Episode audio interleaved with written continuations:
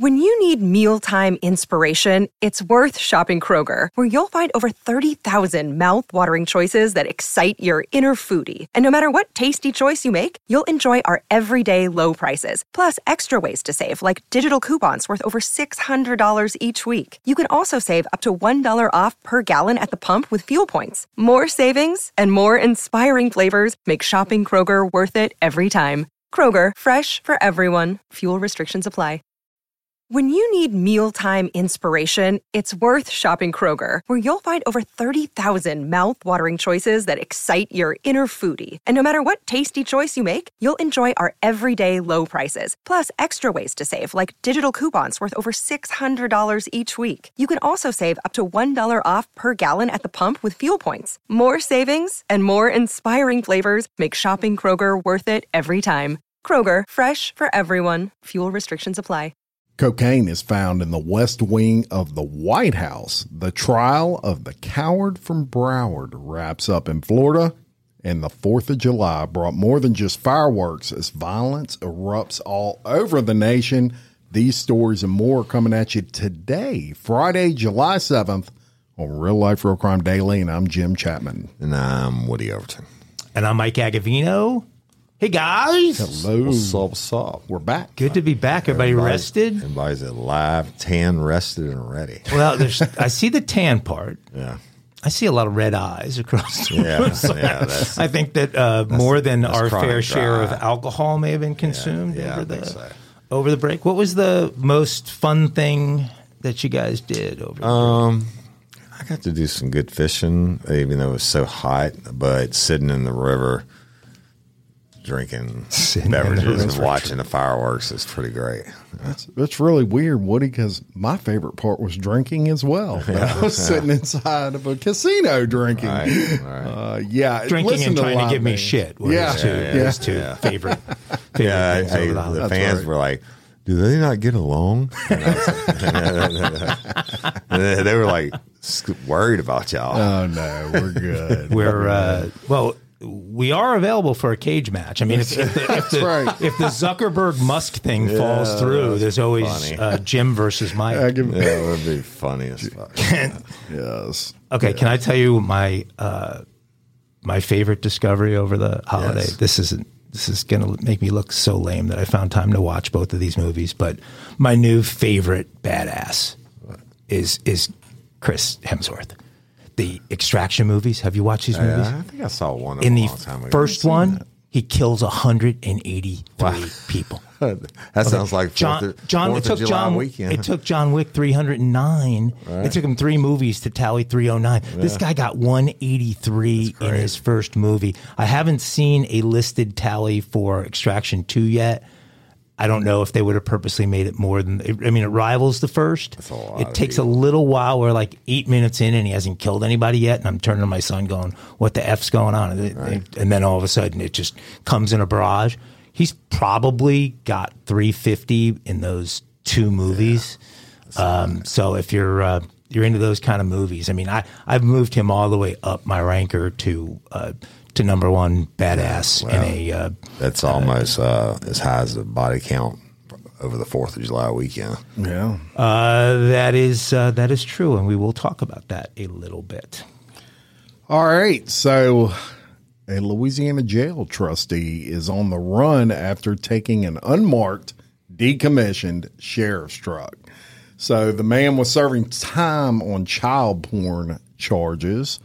He escaped the Iberville Parish Jail early uh, on uh, Monday and drove in a decommissioned, unmarked sheriff's unit. Timothy Billiot, 55, appears to have left the jail around 6 a.m. And the sheriff, uh, Brett Stassi, said when asked about the escape, Billet, who is from the Morgan City area, is a state prison inmate and trustee at that jail. Yeah, so he's there on work uh, the work program.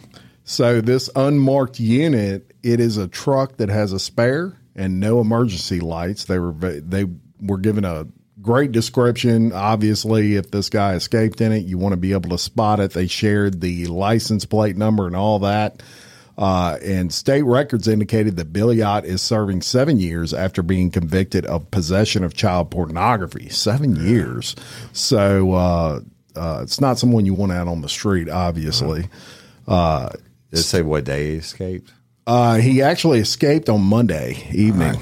Let me tell you this real quick and interrupt you real quick. The and I'll never forget it, but every Fourth of July weekend, like we, we had one in LP, we, we'd bring in our units and where the trustees could wash them behind the uh, Lock Sally Fort Gate, and we'd leave them running because you had all the computers and shit in, and it was hot. And I won't say who it was. It was my good buddy. Um, I was sitting in the radio room, and he came in. and He said, "Bruh." Because we were always playing tricks on each other, like hiding each other's units and stuff like that. He said, you, you, "Where'd you put my unit?" I said, "I didn't put your unit anywhere." He said, "No, man, quit effing with me. Where'd you put it?" I said, "Bro, I didn't do it." And he ended up the trustees said, "Hey, it's Fourth of July," and the, he left the car running. He was Washington. He decided he wanted to go party for the Fourth of July, so he got the car and honked the horn at the gate, and they opened, it, and he ended up crashing the uh, Mark unit. and yeah. Oh my god! Wait, wait, he honks the so they open the gate. Yeah, yeah. Well, come they can't can't see in because there's a tent on the window. Oh, so, okay. yeah. That's good security Yeah, at the gate. Maybe Billiot was a friend of his, Yeah. but uh, the sheriff did say when he's caught, he'll be charged with simple escape and theft of a motor vehicle. Shit's a sk- simple escape's ten years. Yeah. Yeah. Well, we got some breaking news. He did get caught. He's now in custody. And according to the Iberville Parish Sheriff's Office, uh, he was just arrested by the St. Mary Parish Yeah, so Sheriff's down, Office. He was down the road a bit. Deputies said they saw the stolen vehicle in St. Mary Parish. Billiot jumped out of the truck, ran into the nearby woods, and deputies provided chase and arrested him. Well, good. That's good. Uh, but shout out real quick to Brett Stassi in Iberville. I got a lot of great friends over there. Brad Trull and a bunch of them. Uh, uh, those are great guys. These things are going to happen. It's unfortunate, but where there's a will, there's a way. Where did that guy think he was going? No, they don't think it's not like yeah, It's not like he had a billion he saw dollars. opportunity. yeah, he didn't have five hundred million The- in the bank. He's getting a Belize or something. Yeah. And you know the crazy thing, this is a guy that's obviously a pedophile, uh, who you you know to me uh, that's the same as a serial killer. You never want him out of your jails. But we're going to share the mugshot of this guy on the Facebook page. He's got a little smart smirk on his face. He's a beauty. and uh, yeah, he's a he's a pos. But thankfully, he is now back in jail. Yes, good job, fellas. St. Mary. Uh, so let me take you to another story in out of Florida, y'all. A Florida woman had had enough of the noisy next door neighbor's kids, y'all, and the woman once branded a psycho by a responding deputy after repeatedly calling the cops to complain about her neighbor's kids, decided to take matters in her own hands. The newly released body cam footage displays numerous incidents where Susan Lorenz, 58, called the police on 25 year old Aki Owen over local children playing near her rental apartment in Ocala, Florida. Lorenz is now facing manslaughter charges for fatally blasting Owens after the spiraling feud reached its height. Cri- critics have argued that the crime is deserving of a murder rap, asserting that Owens was unarmed. When they come on the side here, I just can't hear my clients, the insurance broker told responding deputies after the call in 911 back in February. That's not fair to me. Lorenz accused Owens of throwing a no trespassing sign at her after she, she, she yelled at a group of kids to leave the area. The former New Jersey resident claimed that children were trespassing and causing a ruckus, but deputies later told her the area was not her property. In another video, an exasperated deputy can be heard privately calling her a psycho after another 911 called her home. And y'all, I've dealt with this this same type of person. Um, in an August video, Lorenz told deputies that the children constantly mock and curse at her. Cops said she called 911 roughly a dozen times over the year preceding the shooting. I don't want to be intimidated by them calling me a bitch, calling me Karen, Lorenz can be heard saying. Depraved minds requires evidence of hatred, spite, ill will, or evil intent toward the victim at the time of the killing. Um, as deplorable as the defendant's actions were in the case, there is insufficient evidence to prove this specific this specific and required element of second degree murder.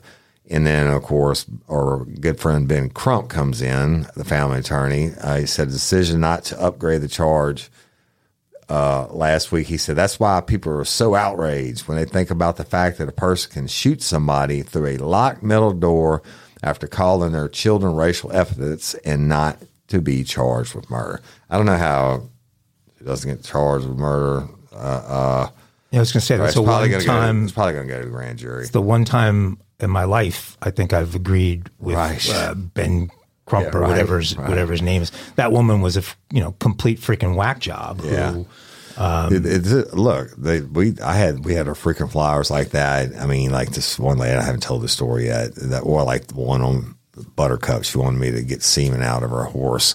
That she thought her horse had been raped. Yeah, you should go listen to Real Life Real Crime, Mike. And uh, uh, but the another one, this one lady, she called like every single weekend. She answered the door one time, dressed in nothing but her birthday suit and covered from head to toe in flour. Yep. It just was going to have a conversation. Just, I mean, it takes all kinds to make the world go. I only do that on Saturdays. yeah, right. On bacon days. Yeah. Well, I saw. I actually watched some of that uh, body cam footage of that lady, That's and crazy. she was, you know, she was ready Yeah. to snap. Right. And you know the the next door uh, uh, family, they had little kids, and those little kids would go in that side yard and make a bunch of noise where that woman put her office. I mean, move your freaking office, do something other than uh, than let it get you to, to a boiling point where you're Right. ready to do that. kill- Shout out to Astepro for sponsoring this episode and providing us with free samples. My allergies are throwing my whole morning off. Do I sound different to you? Little bit. You sound like it's that time of year, though, bro. I sound different to me. I feel like I'm in a submarine. Yeah, well, have you tried Astepro? It's faster, bro. All right. Astepro is the first of its kind nasal allergy spray. It is the fastest 24 hour over the counter allergy spray. It starts working in 30 minutes while other allergy sprays take hours. Astepro is the first and only 24 hour steroid free allergy spray. Astepro delivers full prescription strength indoor and outdoor allergy relief from nasal congestion, runny and itchy nose, and sneezing. Hey, I use this, and you should too, Jim. Last weekend I planted my garden, and it's that time of the year, and my allergies really kicked up with it, right? I use Astepro every time my nasal allergies flare up, and I'm always amazed at how fast I'm back in the game, down on those roads, playing my stuff. Get fast acting nasal allergy symptom relief with Astepro. Go to AsteproAllergy.com for a discount so you can Astepro and go today. A S T E P R O allergy.com. It's faster, bro. Uses directed for relief of nasal congestion, runny nose, sneezing, and itchy nose due to allergies. Astepro and go. Hey y'all, my wife's biggest struggle this past year was fighting the symptoms associated with menopause. Hot flashes, mild mood swings, and sleeplessness. She had them all until she tried Hormone Harmony. She was amazed at how much Hormone Harmony reduced her symptoms and supported her mood and her general well being. Hormone Harmony is not just a supplement for women going through perimenopause, menopause, or postmenopause. It's become a phenomenon. Women cannot stop talking about it on social media. A bottle of Hormone Harmony is sold every 24 seconds. Hormone Harmony contains science backed herbal extracts called adaptogens. Now, here's the beauty about adaptogens.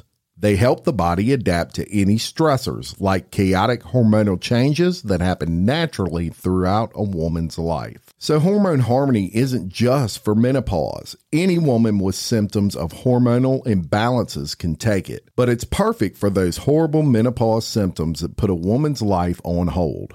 Hot flashes and night sweats, racing thoughts and low moods, poor sleep and feeling tired all the time, occasional bloating and gas, no desire to be in bed next to someone, if you know what I mean. Yeah, Hormone Harmony can help with all of these things. For a limited time, you can get 15% off your entire first order at happymammoth.com. Just use the code RLRC at checkout. That's happymammoth.com and use the code RLRC for 15% off today. Anyway, let's talk about Fourth of July fireworks and not the uh, not the kind you uh, you set off. Told Um, y'all, like on duty on the fourth remaster we dropped last week, it's the worst day to work the street as a cop. Well, and when it when it falls where it fell on a Mm. Tuesday, you've got this really from last Friday, maybe even Thursday. Right, everybody you got. Friday night, Saturday night, Sunday night, Monday night, and then You- so you have five nights of you just add in the temperature is over 100 degrees and then you add in the full moon and people think that's a myth it's the truth Well, you add in those two bodies are going to and July Fourth was supposedly the hottest day in the United know, I States in saw over like a hundred years. I or didn't something said. What I read crazy. this morning was hottest day ever on record since they started keeping records in the world. which is like a hundred. Yeah. So it just in, so I guess we had a kind of a perfect storm of of stuff here. But you know, yes, it's our annual celebration of the birthplace of freedom and the home of the red, white, and blue. And what celebration of our nation's birth would be complete without a bunch of senseless murders and shootings? And this July Fourth did not disappoint. First up, the capital of our country, Washington, D.C. Mm-hmm. Nine people were shot and wounded, including two juveniles, early Wednesday in Washington, D.C. Shortly before 1 a.m., police responded to a report of a shooting on Mead Street in the northeastern quadrant of the capital. Upon the arrival, officers discovered multiple shooting victims, including a nine year old and 17 year old. A dark colored SUV seen driven through the neighborhood stopped and then shot at the victims outside enjoying the 4th of July holiday in what police described as a targeted shooting. All of the victims suffered non life threatening injuries, thankfully. Uh, get on the interstate, travel up I 95 a little bit to Baltimore, where a block party turned into a Glock party. Yeah. 30 people were shot, two fatally Crazy. at this uh, Baltimore block party. That was early on Sunday. At one party, 30 people. One party. That's not the whole city. That's one party. Get back on I 95 and go a little further up the interstate, and one runs into my favorite city, the city of brotherly love, where showing love for your brother now requires a bulletproof vest. On Monday night, a suspect in a bulletproof vest opened fire in Philadelphia, killing five people, wounding two boys aged two and 13 before surrendering to uh, uh, responding police officers. Uh, this story was all over the media. They it was the number one story in the country until uh, they discovered that the shooter was a transgender, and then it uh, miraculously evaporated. And uh, we'll get the whole story here about the same time we get the Nashville Shooters Manifesto, I guess. Now let's travel a little bit westward and, and in Shreveport, Louisiana, four victims were killed and seven others shot but survived at another block party turned Glock party um, in uh, in Shreveport, Louisiana. Down in the great state of Texas, it's all these neighborhood celebrations, man. Um, a uh, a little neighborhood uh, within Fort Worth called Como, which I was not familiar with, uh, has an annual uh, festival called Como Fest, and uh, and uh, there three people were killed and eight others injured when several men fired indiscriminately into a crowd of hundreds that had gathered there for Como Fest. And down in Florida, a seven year old child was killed in a shooting during an altercation between two groups gathered for July 4th celebrations along a causeway that crosses Tampa Bay. So this one wasn't at a party. Um, they're, uh, uh, they were having their fun uh, shooting at each other on a causeway. So we're we're waiting. You know, they tally these things, and the 22 number was a pretty big number. So I don't know if 23 is going to surpass that, but it might. So we will report back when we get the final uh, body bag tally on. Uh, uh, on the holiday, but unfortunately, some people are going to need some autopsies and some people who are going to need some funerals. And uh, I'm going to make an awkward so- segue and tell you that if you are in this part of the country and uh, Uh, you travel just outside Lafayette to the town of Broussard to where that big American flag is. You will find our friends at Louisiana Funeral Services, who, when you have to uh, make those unfortunate decisions and uh, and rely on somebody to provide honest, fair service at a fair price, you can go to our friends at Louisiana Funeral Services. That's right. It's the only place in Louisiana that you can facilitate an autopsy, you can embalm, you can cremate, or even cremate your pet all under one roof. There is only one privately owned facility that offers autopsy services in the state of Louisiana, and that is Parish Forensics, serving Louisiana since 2007, y'all. Louisiana Funeral Services and Crematory is a full service funeral home with two on site crematories. They serve families with aftercare needs and fellow funeral homes with third party embalming and cremation services since 2015. Louisiana Pet Crematory is locally owned and operated by funeral home professionals. They provide families and veterinarians alike with dignified, private, and communal cremation services with extensive urn and keepsake selections. Louisiana Pet Crematory has been servicing South Louisiana with creative pet memorial merchandising even since 2019. Those beautiful urns uh, that you see some of these right. pets in, uh, buried, uh, boom, cremated in. Located in Broussard, right outside of Lafayette, as Mike told you, under that big American flag. Y'all, it's Roy Provost and the two Christians. So give them a call. If you're a resident of Louisiana, you call them today at 1 800 Cremate. That's 1 800 273 6283 or 1 800 Funeral. That's 1 800 386 3725. You can follow them on Facebook, Instagram for the latest memorial products and offerings and more. That's Parish Forensics, Louisiana Funeral Home and Crematory, and Louisiana Pet Crematory of Broussard, Louisiana. And y'all know what their tagline is Rest, Rest easy. easy. All right. So a jury has acquitted a deputy who failed to confront the Parkland shooting gunman. And we talked about this, this, in yeah. a past episode. So we'll catch y'all up. Uh, for those of you that may not be aware, a former Florida sheriff's deputy who failed to confront the gunman at a Parkland high school five years ago and instead backed away from the building while the students and teachers inside endured a deadly barrage, was found not guilty of child neglect and other crimes. Scot Peterson, who is a former Broward County Sheriff's deputy, was acquitted of seven counts of child neglect and three counts of culpable negligence for the deaths and injuries of 10 people on the third floor of the building where the shooting occurred. He was also found not guilty of one count of perjury for claiming the police uh, claiming to the police that he had only heard a few gunshots and saw no children fleeing. Now, Mr. Peterson's behavior was revealed after the shooting via uh, surveillance footage that was surrounding that school. Like a bitch. Yeah, yeah, uh, that's right. They painted him.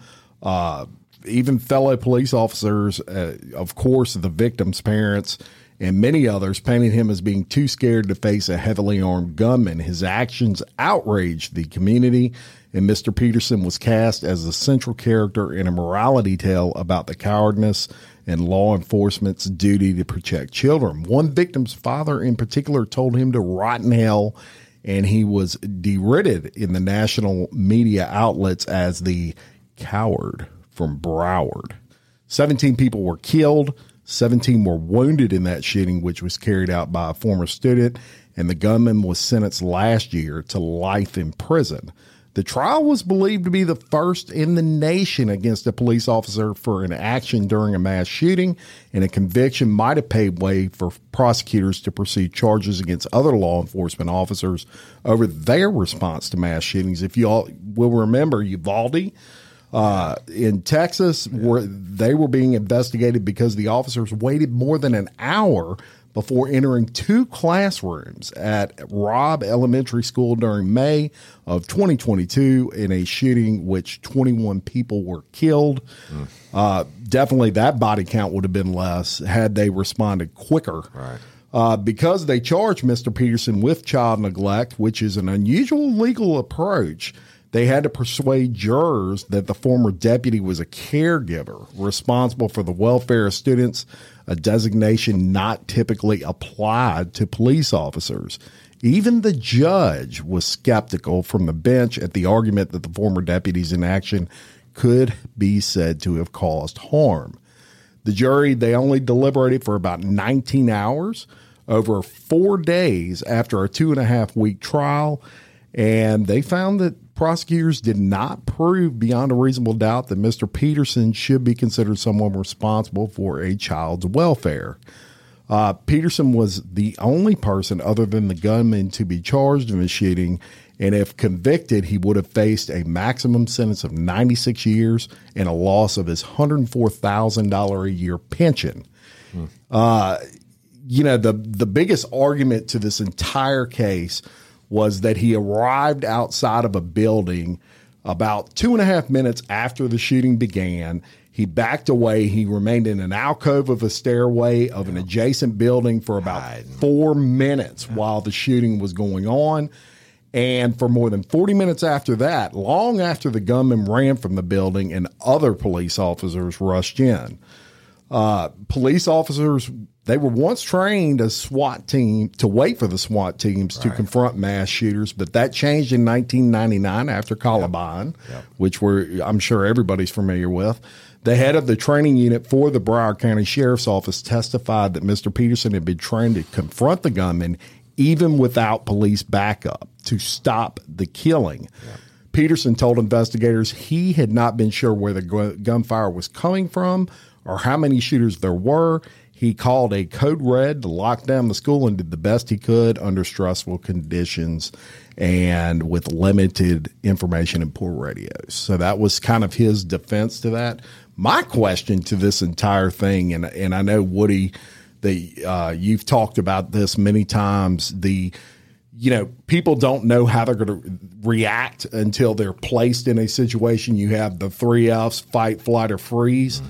Um, as much as you want to say, you know, that this guy needs to rot in jail the rest of his life, there's another side that says if your body has an involuntary reaction to that stress, should you be held culpable for that? You damn sure should be a cop.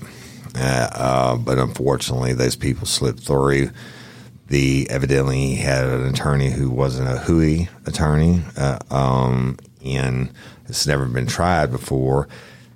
The only it's not going to bring these victims back, but I remember when we trained, uh, when we swapped the training from calling for the SWAT team, which I was on, in the hostage negotiator, to going to this training, doing the live training where you ran in a school, there's an active shooter, and they were shooting you with the munitions and stuff, and everybody trained on it, you know. So he evidently didn't revert back to his training. I don't, I don't care what they say.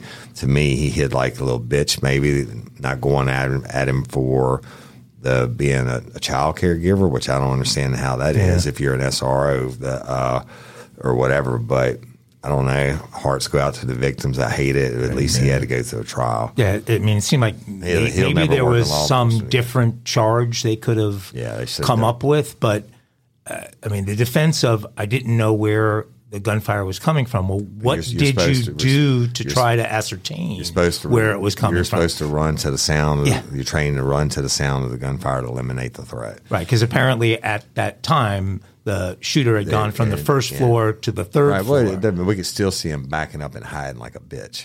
So Correct. And and the last thing on that point, two coaches did run into Yeah. that building.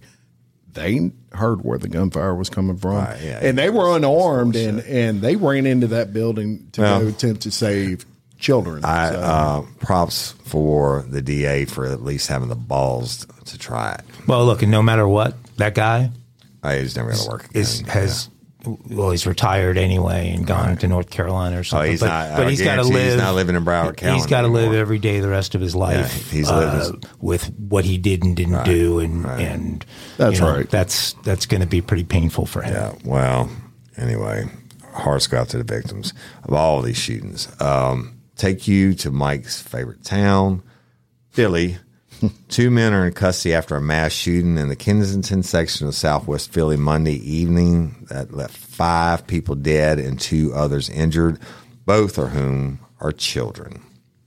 Um, Police Commission, Commissioner Danielle Outlaw said the suspected gunman, a 40 year old man, was arrested without incident. He was allegedly, we'll take out allegedly, he was wearing a ballistic vest, had multiple magazines, an AR type rifle, a handgun, and a police scanner during the shooting rampage, which began at approximately 8:30 p.m. Several children were among those wounded, including a two year old and a 13 year old. Uh, fortunately, they survived. This, the deceased victims were all men between the ages of 20 and 59. Deceased victims include Lashad, um, Lashyd Merritt, Dymir Stanton, Ralph Moralis, um, Dewan Brown, and Joseph Wamah Jr. And, and the two survivors are being treated for serious wounds as well, with the two year old suffering four gunshot wounds to the legs and a 13 year old two gunshot wounds to the legs. Two other people were also wounded by exploding glass at the scene, including another two year old and a 33 year old. Police have not released the names of any of the survivors. According to local media, the gunman continued firing as officers chased him and eventually cornered him, cornered, cornered him in a back alley on Frazier Street. He was then taken into custody without officers firing back because he went out like a little bitch. A motive is not yet known. Um, they said, We have absolutely no idea why this happened, Outlaw said. At this point, all we know is that the person left their home and decided to target individuals. Outlaw added, Thank God our officers were on the scene. They responded as quickly as, as they did. I can't even describe the level of bravery and courage that was shown in addition to the restraint by not killing them when they yeah, absolutely could have. Catch him in the alley. Yeah, right. Officers responded to reports of an armed man in the area of, South 56th Street and Chester Avenue, but the gunman fled into the neighboring streets. The suspect was not identified. This is the uh, uh, shooting I alluded to quickly when I went Yeah. through all of them, Yeah. and this is the guy that they found was So- the transgender guy afterward. Um, whatever. It doesn't matter if he's transgender or not transgender. He showed up with guns and and everything else and killed people. He's an asshole. He's an Absolutely asshole. nothing to do with how they relate to sexually or whatever. Uh, They showed up in a bulletproof vest, loaded to the gills, but they were a little bitch. And when they got cornered in an alleyway, they should have done the only honorable thing at that point, which is let the cops kill them. So, sorry, those, those people pissed me off. There you have it. You know, they found a bag of cocaine in the White House I on Sunday. shit. I cannot believe that. How did they know it was cocaine? Did they smell it? No, they uh, no, no, they actually called in like the bomb squad and shit, or like they thought it might be anthrax or something. They cordoned off all the area and everything. I know Mike's going to read it to you, but I read this. I'm like, what the fuck? Now we don't usually do political, but this one has to be told. So you are sanctioned to tell this story, but please leave out any of your Well, left wing bullshit. My left wing bullshit. left wing, right wing, think it whatever, aggo wing my, bullshit. my West Wing bullshit, Yeah, yeah. maybe. But Yeah. uh, but here's the thing: this is stupid. I mean, nobody's more pissed off than Hunter that he had to go the whole weekend without his bag of coke. you know, I mean, so so it's not even worth telling really that story um, because It's worth everybody knows what's going to happen. The, in the in the White House that's owned by us, they have cocaine. That's a problem. Maybe that's why it's named the White House. but it could have been a visitor. I that, you know, who knows? But uh, Somebody got cocaine, had balls enough to bring it in. They th- thinking they're untouchable. Okay, but guys, instead, it's the long awaited, backed by popular demand, second installment of the stuff uh, I'm not allowed to uh. report. Report. Yes, Jim, take your anaconda out of your hand, zip your fly back up, and prepare to soak up some knowledge. I'd like to tell Woody's being quiet so far. He's contemplating. Is he angry? Is he why the fuck is Mike doing this? I promised I would, Woody. we'll just start. I'd like to tell you about Olivia Krolczyk, a student at the University of Cincinnati who received a grade of zero Yes, zero zip nada on her final project proposal in her gender and pop culture class. Has nothing to do with true crime. But Her go ahead. professor, Melanie Nipper, gave Krolczyk the zero grade because she used the term biological women in describing her Has feministic nothing topic, to do with true a crime. study of women's rights in sports. Nipper claimed she gave the student a zero because the term biological real woman life, is exclusionary daily, and reinforces life, heteronormativity. I'd like to tell you that Nipper received an official reprimand from the school for giving such a grade and for her reasoning and rewarding No grade, but I can't because I'm not allowed to cares. report on it. I'd like to tell you about the Supreme Court's ruling that affirmative action in college admissions Nothing violates to do with true crime. This is a absolutely true crime show, not a society show. Supreme Court ruling that affirmative action in Y'all college admissions violates new both show coming up. the Equal Protection Aggo's Clause of the Society 14th and Amendment Lifestyle. and Title VI of the Civil Rights Act of 1964. The SCOTUS ruling found that both Harvard and the University of North Carolina had violated applicants' rights to make decisions, admissions decisions based upon race rather than merit. I'd like to tell you that this decision will ensure that college admissions are determined strictly by merit moving forward, but I have no idea what kind of bribes Nothing Hollywood actors are willing to pay these days. And besides the point, I can't, I'm not allowed to report on it. I'd like to to tell you the story crime. of former vice president and career politician who, while facing the assumed end of his pol- political Nothing career to do with in true 2016, decided to task his son, who is only a little bit less dependable and focused than Dory from Finding Nemo, with securing millions of dollars in political favors from foreign countries Nothing and corporations. do with true I'd like crime. to tell you that you really can't blame him, since just about all of these Washington D.C. swamp creatures have done similar. Nancy Pelosi. Mitch McConnell.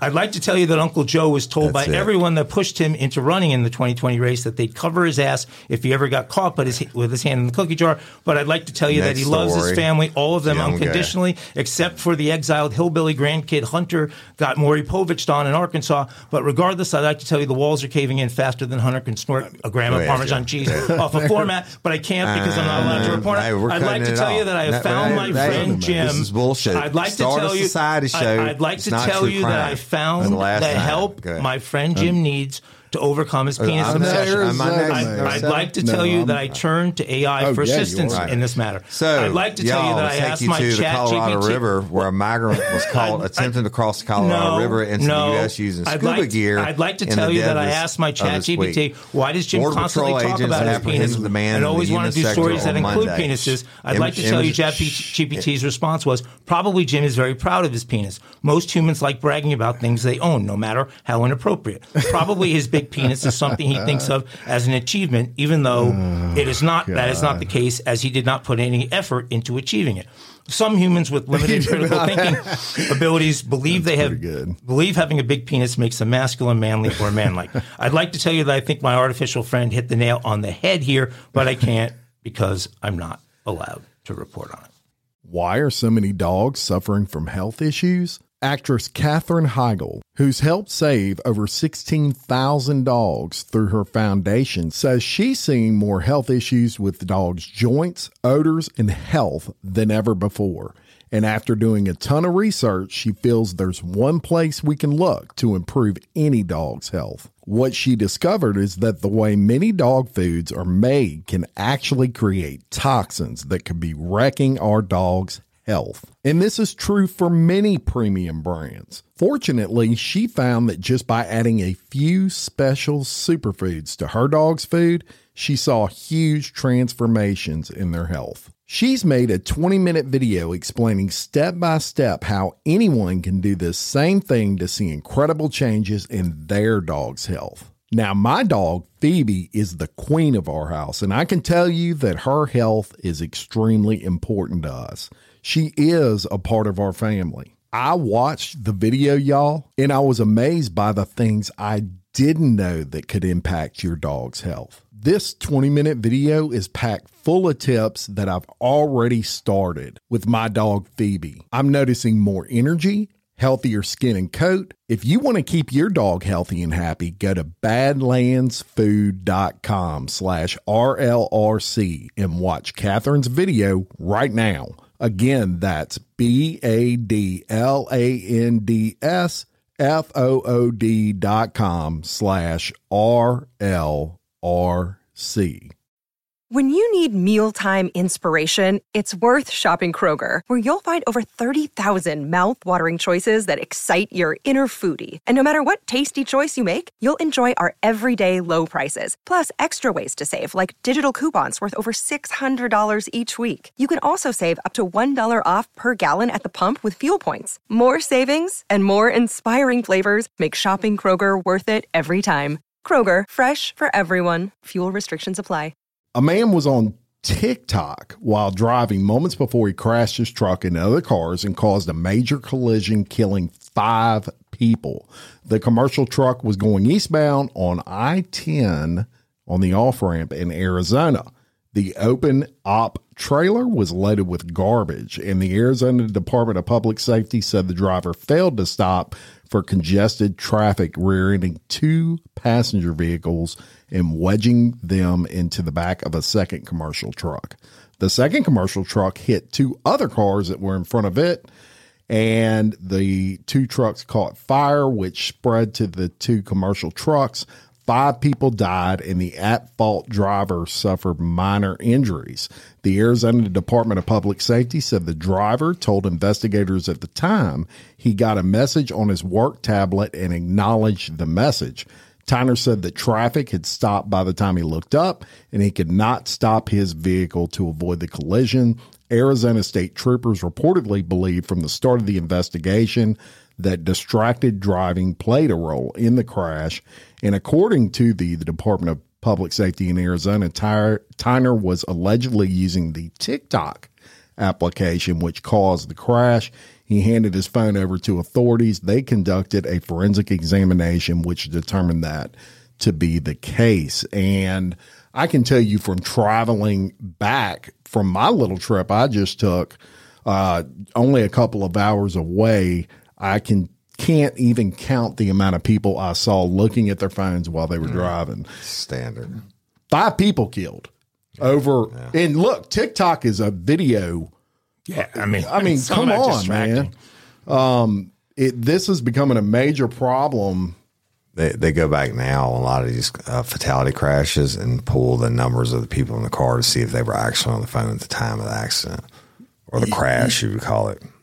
Yeah, and and you know, there's even apps now that you can download that will actually not allow you to use the phone. It'll send a message if someone calls saying I'm driving right now, yeah, or yeah, text yeah. or whatever. I've seen it. Well, well you know, my truck won't allow the um, the Bluetooth and shit to turn on if I'm already in drive.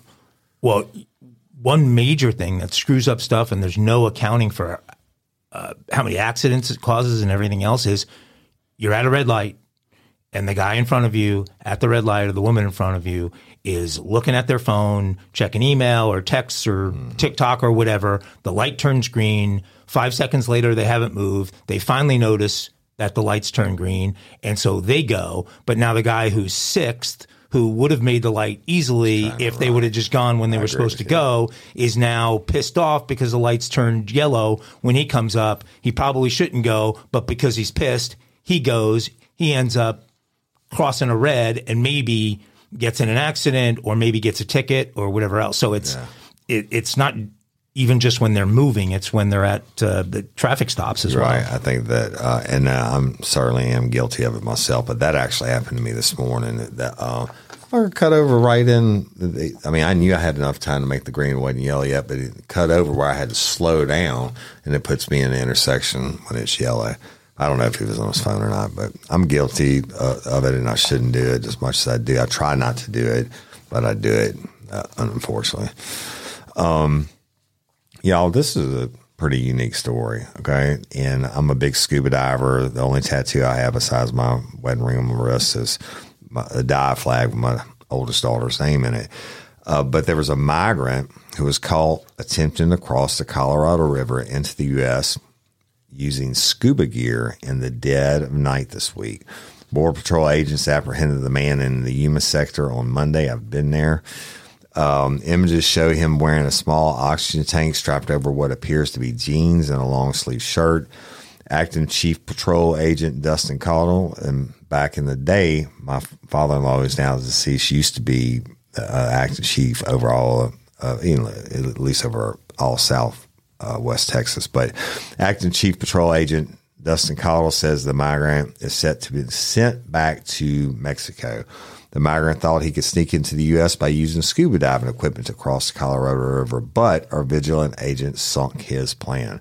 The migrant, a Mexican national, will be processed to return to Mexico.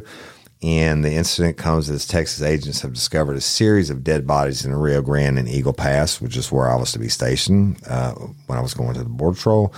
But that is one of the highest traffic area, areas for migrants. Lieutenant Chris Olivarez, uh, a spokesperson of the Texas DPS, said two of the bodies were pulled from the river on July 1 and on July 2 and another on July 3. The remains have yet to be identified. I'm pretty much guaranteed that's not gonna, never going to happen. In the past 48 hours, the Texas DPS Tactical Marine Unit or the TMU recovered four deceased bodies, including an infant from the Rio Grande River in Eagle Pass. Um, you know, I don't know, y'all. Perhaps the scuba guy's on something. Shit, if I was going to do it, actually, that's the way. I can't believe it. they caught him. Well, you know how they. Uh, I'm not. I'm not going to give away tactics, but they're smarter than that. You think that they hadn't thought that some assholes are going to scuba across and because you can't be seen.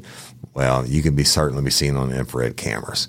Your heat's not going to go away. Wow. You look like uh, the Loch Ness monster across. Well, that's the first I've heard of somebody. I mean, that's a. I thought that was a pretty uh, creative, aggressive sure technique to try and accomplish the- This guy should have found an area that wasn't monitored by and most of those crossings. They know where it's at. Those guys are professionals, and that uh, so that not only do they have like pressure things in the ground where all along the river, and where you know if somebody sets foot right on the riverbank, they already get an alert. And they may have somebody in the area, they may not, but you better believe they got infrared cameras at in. So, and that's a really dangerous Shit. crossing that Colorado River Yeah. is is uh, where the majority of them lose their life. Yeah, trying and that's to where I was going to be stationed in Eagle Pass, Texas. You know what's in Eagle Pass, Texas? Nothing. That was thirty years ago, uh, and I'm not going, not going. But I mean, I like. I don't even think they ever had a radio station. So If you're running the Eagle Pass Top 40 station, we, we Yeah, apologize sure for overlooking your uh, thirty your years ago, yeah. Let's go to New York to a pretty wild story. Um, in May of 2022, Emily Hershowitz, police officer, filed a report to the Westchester County, New York DA's office claiming that she was receiving anonymous threatening text messages from multiple unrecognized numbers. Hershowitz further claimed that, quote, a fellow police officer or multiple police officers at my department are involved, according to court documents. Investigators now allege that it was Hershowitz who had been sending the threatening messages to herself. She's 36 years old. She was part of the Ossining Police Department, which is a Westchester County suburb. She was charged at the Westchester District Attorney's Office last Wednesday with four counts of third degree falsely reporting an incident, along with three counts of first degree filing a false instrument. The latter is a felony which uh, accuses her of filing a report with the intention of defrauding. She followed up her initial complaint from May of 22 with subsequent complaints in July and again in August. In the filing in August, she provided investigators with screen grabs from her phone showing long expletive filled messages urging her to commit suicide and calling her a useless, dumb bitch and a reject.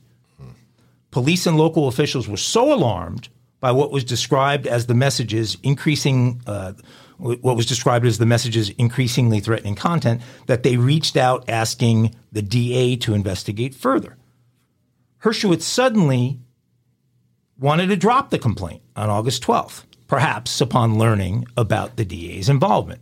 Her concerned superiors were undeterred, however, and on August 23rd, police chief Kevin Sylvester called a department wide meeting to discuss the messages. The Ossining mayor, along with other local officials, were also invited to attend. Investigators were quick to suspect Hershowitz, and by October, they issued a search warrant for her phone and digital accounts. Prosecutors said the evidence quickly indicated that Hershowitz was in charge of several of the phone numbers that the menacing messages had come from and that she'd likely sent them to herself. Following her charges last week, she was suspended without uh, suspended with pay. The criminal complaint noted that somebody besides Hershowitz, who was known to the DA's office, appeared to have sent three of the text messages, but they did not note who. Former Ossining police officer Louis Rinaldi, who resigned in the spring over separate disciplinary charges, has come up as the possible accomplice to Hershowitz. Rinaldi was reportedly brought up several times throughout the investigation of the messages, and his lawyer, Michael Santangelo, said that the former officer was the subject of an investigation. There's a lot of mystery and confusion surrounding the allegations in this case, and we'll evaluate as we learn more, said the attorney for Hershowitz.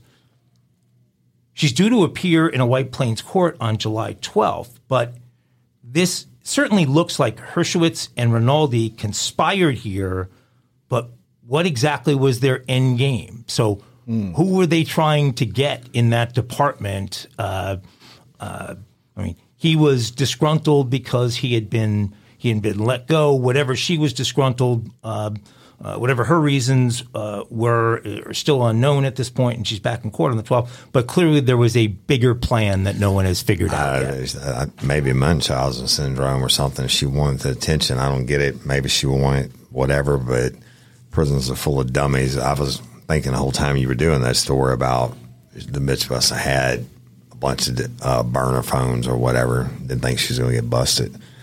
So, whatever. I mean, I guess we'll find out to make the world go around, right? You can now take off that belt and move freely around the cabin.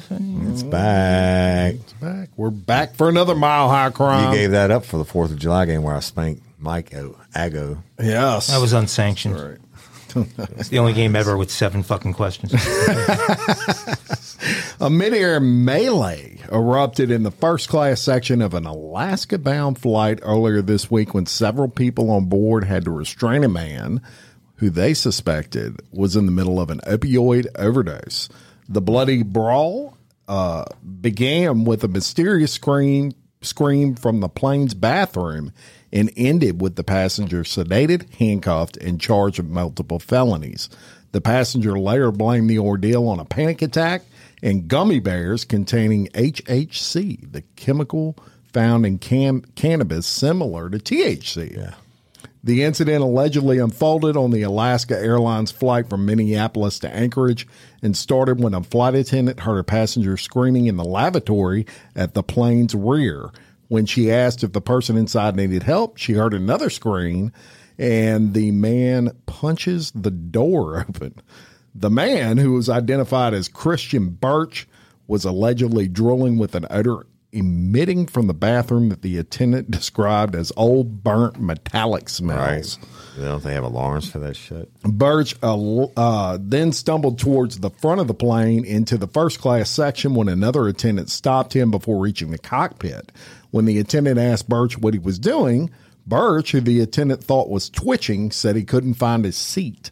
The attendant, fearing Birch was in the middle of a medical emergency, got him into a seat in the front of the plane, and a passenger identified as a registered nurse uh, examined Birch and concluded he needed Narcan, which is an emergency right. drug administered to counter opioid overdoses. As the crew scrambled to retrieve the Narcan, Birch became combative, forcing multiple attendants to pin him down. He then resisted attempts to administer the Narcan and began to bleed from his mouth and nose. He then tried to punch and push on people and grab onto them. His blood got on several flight attendants nice. and passengers who were restraining uh, him, including in one passenger's mouth. Gross. A passenger assigned to watch Birch after the melee said he appeared calmer after receiving the Narcan and sedative. He didn't speak the rest of the flight, hmm. uh, and he claimed to have been experiencing a panic attack. However, during landing, a witness saw Birch hide a piece of foil containing a white powdery substance between the plane seats. And during a later interview with authorities, he tried to hide a similar piece of foil. When he got off the plane in Anchorage, Alaska, his bag was swabbed and tested positive for both heroin and ca- carfentanil, a potent opioid typically used to tranquilize large animals. Uh, he said he was traveling with his stepson when he stepped in the bathroom and experienced vertigo. Uh, he suggested that some of the gummy bears he got from a gas station in Minnesota may have been the cause, and he faces similar uh, faces several charges, including interference with flight crew members and simple assault. I'm sure the um, the heroin is the main culprit that were that rid of uh, fentanyl. But for y'all that don't know, HHC is a um, psychoactive cannabinoid that's processed from original hemp plants, but they do it with hydrogen and shit. It's almost like that, almost like that uh, shit on the guy cut the baby out of his wife's stomach. Yeah. that, uh, that fake weed, um, Mojo or whatever shit. That it's almost like that, but it does originally come from the hemp plant, but they add other shit to it. Yeah, and I would imagine that mixed with I'm sure, fentanyl, yeah, bad fentanyl combination. and heroin and everything Yeah. else, and well, Oh, that's your mile high shit. mile high crime Yeah, for today. two things you don't buy at a gas You can now station: take off that belt edibles and, and sushi. freely around the yeah, cabin. right. Oh. You know, I've been missing this segment. Right? What do you- This, this this past week, been right? a couple of days since we've had a kinky, kinky crime. for Friday. Y'all, here we go again. The 19-year-old Texas A&M University student was taking a topless selfie while driving and slammed into the rear of a stop police car. Right, right. M was arrested. All right. The student, Miranda Rader, also had an open bottle of wine in a cup holder next to her. Not really illegal in Louisiana. The accident near the Texas A&M campus, which is about 100 miles northwest of Houston, caused the airbag to deploy. Police said that when the officer whose car had been hit approached Rader, she was trying to put on her shirt. I asked her why she was not dressed while driving, and she said that she was taking a Snapchat photo to send to her boyfriend while she was at the red light. And that was what the cop wrote in his, What a uh, nice in his affidavit, right? She was arrested on suspicion of driving while intoxicated and released on bond of two grand. Now we were But- just talking about Snapchat. And, well, and we're also talking about using your shit while you know, Yeah. and she runs into the back of a cop. You get any any car in the world, you're gonna run into the back That's of a cop it. car. Yeah, there you go. Well, there's there's certainly We'll post a- kinky crime. Yeah. there she is, Michael. I know you like to do. You want me to, to do the? Uh, Look the what is she on a one to ten, Mike? so she's a solid seven point five. I'd say. say. Um, it's gotta. It can't feel good. Uh, airbag deploying when you're Yeah. topless as a woman. I mean, Yeah, that's, yeah, I didn't think about that. that, that probably right. doesn't feel very It good. doesn't feel good, period. And it usually gets broken noses and stuff, and you're tasting fiberglass for a long time. But Well, I no can t- telling what happens when you when you're naked. That's right. Okay, I- if there was no damage to the police, now, let's assume there was damage to the police car here. but sure if there was no damage to the police car, you let her off. Well, they only charged with DWI, and they, uh, so maybe there wasn't damage. I don't know. No, you. I mean, no. Fuck it if you hit the car uh, nowadays. Where See, if Mike all was a stuff- cop, there would See, I- nobody could be Yeah, getting that's tickets. why at I'm Well, work. you got to reward effort. I mean, no, there's, they would send there's a them solid to effort a there. class on lookism and and how, how not to show favoritism and not to come up with bullshit society stories on a true crime show. Those were all crime stories. Oh, I would like to I know, say I know you people are with That me. was kinky. Crime. I need some. She banjos. was I need to definitely get Woody's- kinky, Woody. Woody's mind off of this. kinky crimes. Me banjos. Loved it. I see nothing wrong with that. Right? Is that even a crime? I don't even know. That should be expunged from her record.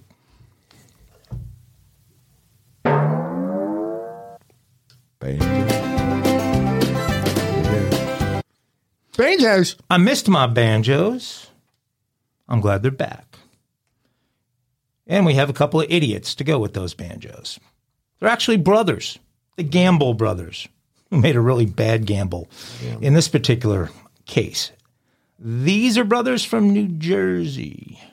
So Anthony, 19, and Joshua, 17, were taken into custody Thursday morning after Pennsylvania state troopers pulled over to check on what they assumed were disabled vehicles on the side of the road. They assumed they were disabled vehicles on the side of the road because they were sitting on the side of the road with their flashers on. The troopers approached a blinking silver Subaru and an Audi just after midnight and found Joshua Gamble laying on the ground in the woods wearing a glove and a bloody shoe. As they detained the younger teen, his brother Anthony ran toward the car wearing blood-stained clothing and carrying gloves. He was also promptly arrested. Troopers then found a dead man's body in the woods near the Audi, which contained blood and a large knife on the passenger side floor. The initial investigation indicated that the unidentified male appeared to have stab wounds around his head, neck, upper chest, and arm. In both cars, the victim and the knife were all found within a hundred feet of each other.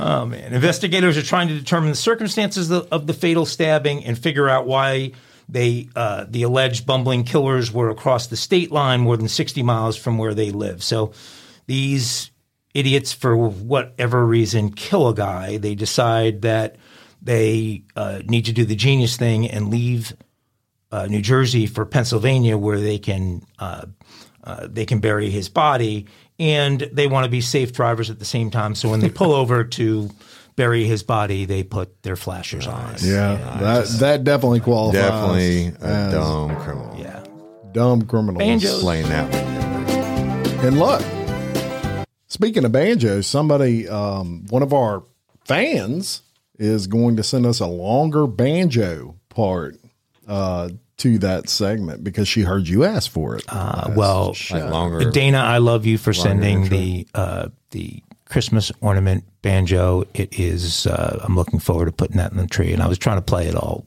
through the through the holidays. There you I appreciate that. One. Very good. And look, we don't have a intro for this segment, sadly, but every now and then we throw in a what I'm watching segment. And uh, you know, I'm watching on Netflix right now a documentary called The Mind of Aaron Hernandez. I saw that. Y'all, if you haven't had a chance to check it out, of course, Aaron Hernandez, for those that may not be familiar, was a great New, New England Patriots tight end. He was at the top of his career with a brand new five year, $40 million contract and was eventually convicted of killing his girlfriend's sister's boyfriend. Uh, eventually, after that, he killed himself inside of a jail cell. Um, one of the best docs I've seen thus far on Netflix. You know that they actually tried to come out his attorney, and I don't know what whatever happened with it. Said because he uh, was dead, that he can no longer be prosecuted for the charges. Right. So we have to see how that plays out. What, oh, there were more. There were pending charges. Yeah, beyond- it's he had- something else. It's, uh, it was something. and I have to go back and look it up. The, um, it's something to do when he killed himself. Oh, because he was on an appeal. He filed appeals on his charges. Okay, And they were like, "Well, we can't deny him his appeal. He didn't have a chance to do it." So they were. They actually moved to have all the charges dismissed. I mean, unbelievable that a guy who you know wins a national championship at, at Hey, Florida with Tim the out of Tebow. that one, bro. Uh, he's he's there with Tom Brady and Gronk, Right, and right. and that uh, you know, we played against them Giants in a Super Bowl, and but he he had all of these good influences around him on the you know he's playing for Belichick, everything like that. But his where he came can't take the from and being just pulled back there. I mean, it's a it's a tragic story. yeah, definite. It really is. So great show, people that got guys. Yep. Hey, it was good to be back in. Sorry for that interruption in the middle where Woody tried to take my very Mike's- valuable and relevant Aggo- content. Aggo's and- News Society and show. Look destroy for it it. on any other podcast but this one coming to you somewhere soon, I'm sure. So That's right. Until next time, I'm Jim Chapman. now I'm Woody Overton. and I'm objecting. For real life, real crime daily. Peace. Shut business. When you need mealtime inspiration, it's worth shopping Kroger, where you'll find over 30,000 mouth-watering choices that excite your inner foodie. And no matter what tasty choice you make, you'll enjoy our everyday low prices, plus extra ways to save, like digital coupons worth over $600 each week. You can also save up to $1 off per gallon at the pump with fuel points. More savings and more inspiring flavors make shopping Kroger worth it every time. Kroger, fresh for everyone. Fuel restrictions apply. When you need mealtime inspiration, it's worth shopping Kroger, where you'll find over 30,000 mouth-watering choices that excite your inner foodie. And no matter what tasty choice you make, you'll enjoy our everyday low prices, plus extra ways to save, like digital coupons worth over $600 each week. You can also save up to $1 off per gallon at the pump with fuel points. More savings and more inspiring flavors make shopping Kroger worth it every time. Kroger, fresh for everyone. Fuel restrictions apply.